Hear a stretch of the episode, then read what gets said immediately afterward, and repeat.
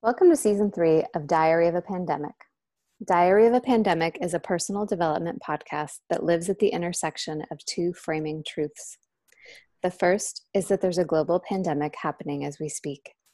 The second is that unconditional freedom is freedom in all conditions.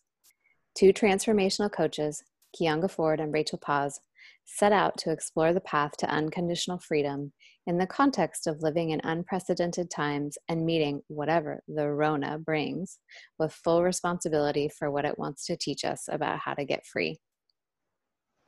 A couple of months into this project, George Floyd was murdered by a police officer in Minneapolis, on top of a growing list of incidents of police violence against people of color. While our lives were quieted by the context of Corona, this captured our collective attention and led to widespread action around the deeper issues of systemic racism. As a Black woman and a white woman, we have different vantage points on this moment, and we think there's a contribution to be made here by taking a deeper look at race through those perspectives. For the next 21 days, we'll be having an unscripted conversation about race, what's present in our lives around it, and what is our work to do to make possible a new conversation that leads to freedom for all. Oh my goodness, you guys, we are here for day 18 of 21 days on race, and it is a minor miracle that we are both here. So many things have happened along the way. Seriously, let's talk about the commitment of showing up here right at this minute. Oh boy. don't know. I don't know that uh, we will be able to fully convey and express. I'm in Florida where it's a million degrees in the shade. And today, literally, the plastic on the key fob to my car key melted. when I put the key in the ignition to go, it just broke off. It just like melted off of the thing. And I'm moving today, and I'm now in a location about two and a half hours away from where I used to be. And uh, it means that I spent several hours at the Honda dealership getting a new key, and other things have transpired. And then I came in a storm, and then there was just a cat delivered to the new location where I am that my dog hasn't met. So she is joining us for the live because I don't know what that meeting is going to look like. Rachel? On my end, the power is out, and I have 10% battery on my phone that is hotspotting me right now to be able to. So, apparently, I have a meeting in 20 minutes, so there's that. Apparently, this is what day 18 looks like. And so, we're going to come with the question that we want to respond to. And I want to warn you that day, day 19 may be part two of day 18, and that's okay. I was going to say, I really want to do this question justice and and I want to acknowledge that there's value in in getting in the box, right? Whether yeah. whether you actually get to the work or not, like the showing up is is a really important part of this. So, yay us! Even if you're getting eaten by the new mosquitoes in your new environment while you try to talk about it. Mm-hmm. so many things. So uh-huh. many things. Uh-huh. So let's let's see. We're in super giggle mode and uh, squirmy mode, and so maybe it would be nice if we introduced ourselves because you're like, who are these strange, giggly, squirmy people? And pets. I don't know if you just saw the lights went back on. I'm sorry. I just had a moment of utter shock. that seems great. We love it when the lights come back on and the internet comes back. It's all really helpful for this thing that we do. Mm-hmm. So I'm Kianga Ford. This is my partner, Rachel Paz. This is Zura, the squirmy one. And uh, together, pretty much all together, we run a project called Becoming Free Humans. Yeah. We'll probably tell you more about it on day 19. But the thing that you should know is that we have been having 21 days of conversation on race, and we are 18 days into it. And we solicited some listener, watcher, viewer questions. See what's going to happen with the vocabulary today. Um, and we're still working through some of those. So Rachel's going to share one that we'd love to speak to today, and we'll see where we get in the next 10 ish minutes. Uh, so this one is from Jessica, and her question is uh, What does inclusivity look like realistically, and what negative consequences might come about as we move toward it? Mm-hmm. Mm. Well, this to be very stream of consciousness. And one of the thoughts I had in response to this question is it's going to look like I don't have to beg you to play in your sandbox. Right. So I recently had an experience with two different event organizers, right? Or like a set of experiences with two different event organizers. And one is really committed to diversity and inclusion and has set up uh, what will seem like a fairly formal process of applying to participate in her online event, right? Or their online event, because it's really a group of producers who's putting it together. Right? And they ask a lot of really um, pointed and curious questions around what pronouns do you use? Um, how do you gender identify? How do you um, identify in the realm of race? What do you, what is important um, about you and your identity perspective that you'd like the organizers to know. So even though if you're coming in through one of the producers you may know, it seems a, it may seem a little formal. It makes it so I can forward that invitation to anyone. Anyone can participate in that process at that level. And in fact, several people that I know did choose, oh my goodness, choose to participate. Um, and became facilitators for the first event. Now, the other event that I've been connected to is an event that when I was first turned on to it, I noticed a striking lack of diversity. And I reached out to the event organizer, and he was basically like, okay, tell me about yourself. And it felt like, and said something to the effect of, well, our roster's already pretty full. Tell me about yourself. Right. And it occurred to me that the difference in process to a large degree is influencing the result, right? Mm-hmm. For the second producer, he's the curator and arbiter, and it's likely to draw people who are already connected to him. So if his world is not diverse, his programs won't be diverse, right? and it's will be difficult for those to change for, for that to change right like something in that process would have to shift significantly for the outcome to shift right whereas the, the first producer is mm, definitively committed to the result of having a diverse um, team of facilitators right and so has set a process in place that inherently supports that. Right. Mm. And so I think there's a way that greater inclusivity is going to require us becoming more conscious and conscientious about process. Right. Right off the bat. That makes a lot of sense to me. Um, it makes a lot of sense to me and it sort of goes in tandem with the thing that i was thinking which is seems unrelated but i think it is related which was mm, for my white friends out there um, who in particular women right who are really interested in the demonstration of like um, success through how hard they work um, it strikes me that we're going to have to break up with that addiction in order to be able to make room for the energy that being more inclusive is going to require. And so, what you're talking about here, right, is the place where, um, where if I'm so busy and my to do list is 8,000 miles long and I'm putting on an event and I need a speaker, and oh, I know, you know, Jennifer. And Jennifer, I can just call her and she'll say yes, and that'll be an easy thing. Mm-hmm. Well, if I really want to be, um, if I really want to be intentional about my commitment to diversifying who I'm, who I'm working with, who I'm collaborating with, I'm gonna have to get rid of some of the other stuff that fills up my days, that fills up my, um, fills up my preoccupation that fills up my need to like be a good human as a business owner whatever those things are however they manifest for me or you um, but that holding on to those things actually is one of the barriers to keeping people out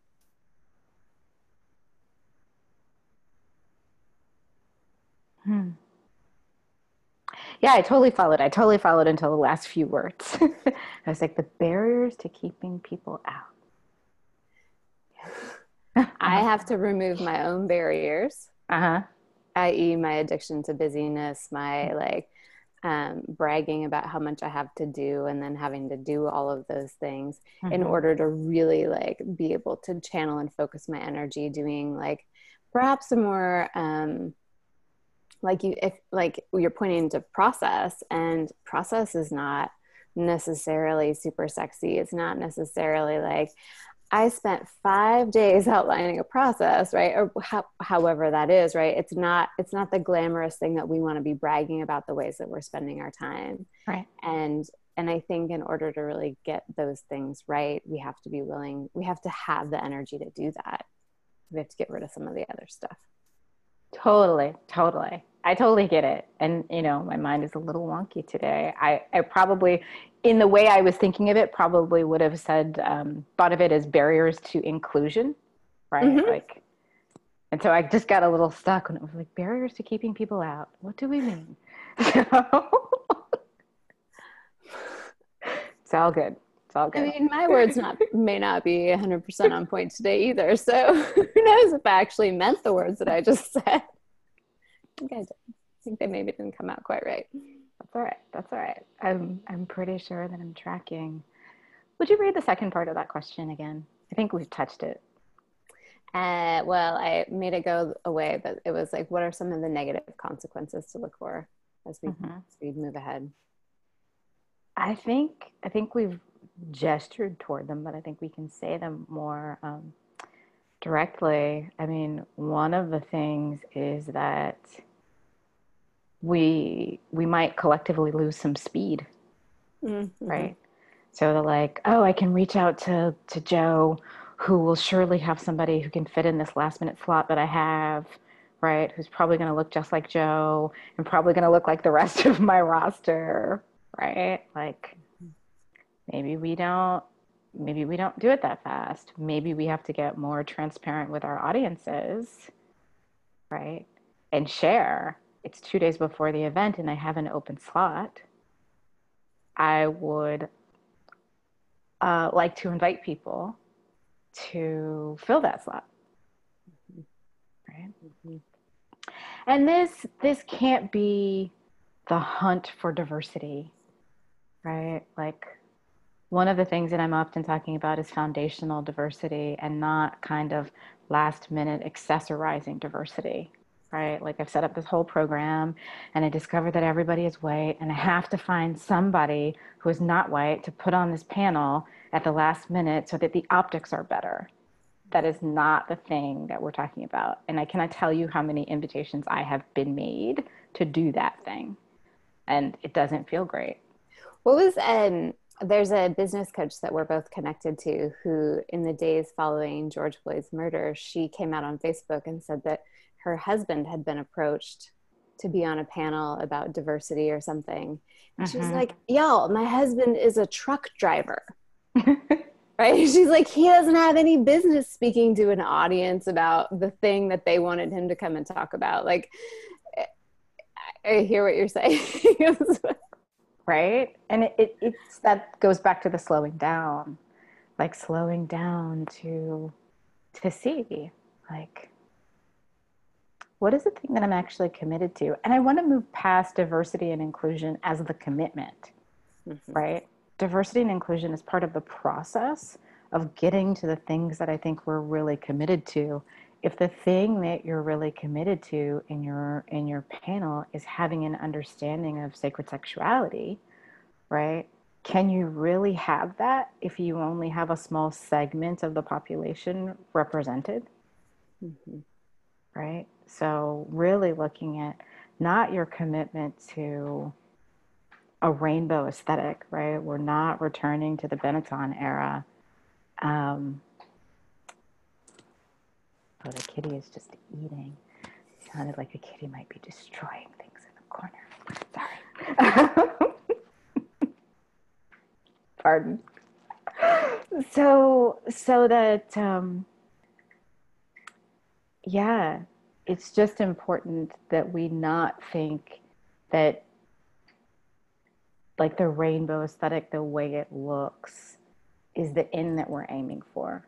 We can get things that are much more cosmetically integrated and not change the system. Mm-hmm. Right? What you have to see is where it is that mm, really engaging in thoughtful, conscious, conscientious process around diversity inclusion serves your deeper commitments, right? And not just, oh, it's this side thing, this secondary thing, this additive thing, this ancillary thing. One more thing on my plate. I don't need one more thing on my plate, right? It, it's, um, there's a way that we have to slow down to see it as integral, something we can't actually move without. Mm-hmm. Mm-hmm. And it makes me think, how was I reading? I was reading something yesterday where, and you know, you hear this often, right? Where when you bring a group of people together and you can see that like the experiences have been varied and vast, but like oftentimes people can really relate to sort of some of the core themes of humanity, right? Mm-hmm. So often it's like, you know, yes, their life has been very different from mine, but really at the core, I can see we've had the same struggles. And and the real beauty in so like for me when i think about like what am i actually committed to creating it's like i want to get people in a room and like see the humanity and i want to get people in a room and see like what sort of brilliance and um, and ideas come from like being able to see and hold both the overlap and the distinction at the same time mm-hmm. right like that seems really exciting to me um, and feels worth slowing down and creating process and um, you know the other pieces right that are required here mm-hmm. i mean i've certainly experienced a lot of people trying to experience the depth of humanity with rooms that are almost entirely white sure right mm-hmm. i'm going to say you didn't get there totally yeah I mean, you can find that anywhere, right? You, you don't have to necessarily have a cross section of race in order to do that. But I think that um, what do I think? I think it just it, everything becomes richer, right? When when that spectrum gets bigger. I, I think I'm actually going to disagree with that. I don't think that you're actually searching for the depth of humanity in a room of homogeneity. I don't think that's actually happening. So, what you're saying is uh-huh. that you've had experiences where people have claimed to be searching for the depth of humanity or claimed to have found it. Mm-hmm. I see what you're saying. Okay. Mm-hmm. what I was responding to was like, I've been in rooms with people who have been largely white, right? And I've had an experience of being like, oh wow, they've had a very different life path, or they've had a very different life path, or you know, they're nothing like me, mm-hmm. um, and still white, right? But also having the experience of feeling profoundly connected by like that one thread. Um, so I'm not necessarily saying, yes, that event was a success in terms of bringing in the spectrum of humanity. I'm saying that, like, I know how impactful those experiences have been for me. And I know that they, and I know that they become even more impactful the broader the representation that there is. And the thing that I hear there is that there's always some kind of diversity, right? There's always some kind of experiential diversity. Sure. Um, but I think we can afford to be far more conscientious about the containers that we create to look for sameness and difference. Yeah. Right. Absolutely. Yeah. Okay, well, I think you're about to turn into a pumpkin. so Rachel has an appointment. And I'm going to unpack the car. So we'll see you tomorrow for day 19 of 21 Days on Race. If you have questions for us, things that you'd like us to speak to, things that we've already spoken to that you'd like clarification on, you can post a comment below. You can send us a DM. You can send a DM to Becoming Free Humans, or you can send us an email at hello at becomingfreehumans.com. See you tomorrow. Awesome. Do-do-do.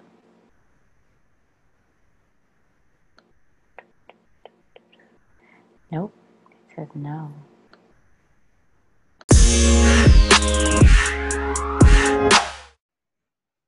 We'll see you back here again tomorrow for the next installment of Diary of a Pandemic 21 Days on Race. If you want to connect with us with your questions, reflections, inquiries about working together, joining us live on the podcast, or really anything else, drop us an email at hello at becomingfreehumans.com or through the messaging function of whatever app you're listening to this on.